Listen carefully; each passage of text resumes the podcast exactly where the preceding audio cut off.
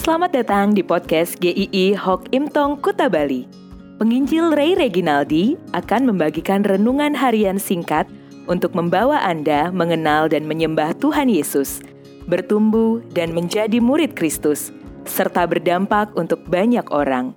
Jika Anda merasa diberkati melalui renungan ini, silahkan bagikan podcast ini agar orang lain juga diberkati.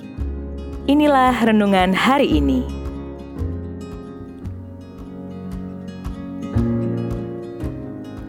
Jangan anti teknologi.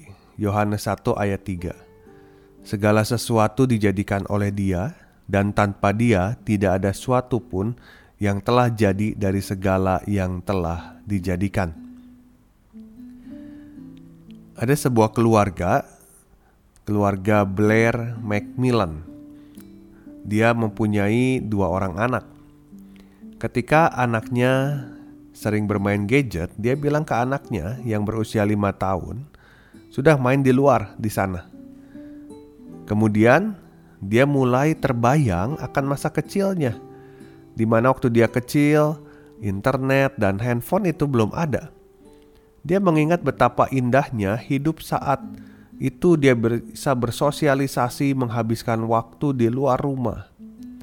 Akhirnya Blair memutuskan untuk dirinya dan keluarganya hidup tanpa gadget, tanpa ponsel, tablet, komputer, internet, bahkan televisi. Mereka mengunjungi tetangga untuk mengobrol. Mereka tidak memakai aplikasi untuk chat. Dia juga memakai peta berbentuk cetakan, bukan GPS ketika dia berkeliling pergi keluar.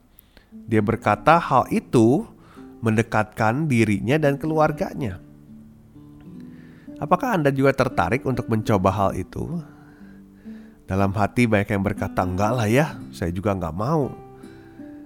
Kadang ada orang yang memandang teknologi hanya dari sisi dampak buruknya saja.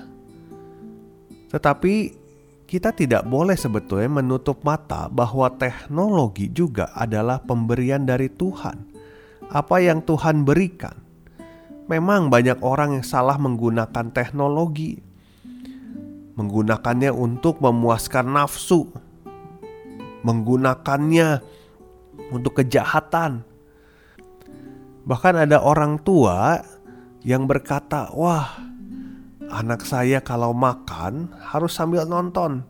Kalau enggak, dia akan mogok makan." Wah, kadangkala teknologi dipakai secara salah dan menguasai bahkan hidup kita. Tapi Yohanes 1 ayat 3 mengatakan, segala sesuatu dijadikan oleh dia dan tanpa dia tidak ada suatu pun yang telah jadi dari segala yang telah dijadikan.